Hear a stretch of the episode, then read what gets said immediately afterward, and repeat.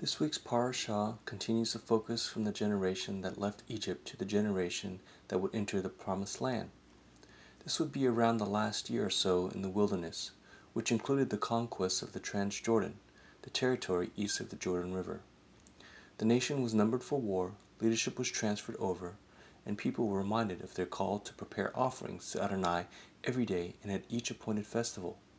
Notably, the reading is highlighted by Adonai's commendation to Phinehas for quelling Adonai's wrath against the Israelites because of their sin with Baal of Peor at Shittim.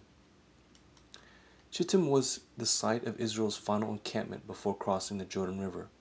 As we recall from last week's reading, Shittim was the place where Balak, king of Moab, hired Balaam, rider of the talking donkey, to curse the people of God. At Shittim, which is east of the Jordan River, a number of the second generation abandoned their faithfulness to Adonai by engaging in ritual prostitution to Baal with the women of Moab. Baal Peor was likely the national deity of Moab. Adonai became angry with Israel because of their apostasy and commanded that the leaders be pierced in the sun to turn away his wrath.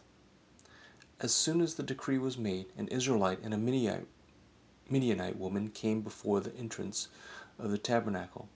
Phinehas, the grandson of Aaron, the first high priest, speared both through their stomach because of their marriage. Midian was situated on the fringe of Moab, and it is probable that they also worshipped Baal because of their proximity. Exodus chapter 34 tells us that intermarriage was prohibited. You shall not make a covenant with the inhabitants of the land, for when they prostitute themselves to their gods and sacrifice to their gods, Someone among them will invite you, and you will eat of the sacrifice. And you will take wives from among their daughters for your sons. And the daughters who prostitute themselves to their gods will make your sons also prostitute themselves to their gods. 24,000 committing the transgression died of plague at Shittim before it was stopped by Phinehas' resolve. Adonai's punishment for the sin of the people at Shittim is analogous to what occurred at Golgotha a thousand years later.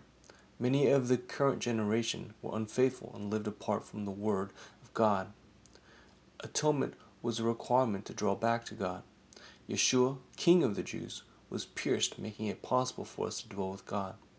Yeshua's zeal to bless and live with those who follow him paved the road for the inheritance of an eternal home. As for Phinehas, he and his descendants received the covenant of a perpetual priesthood.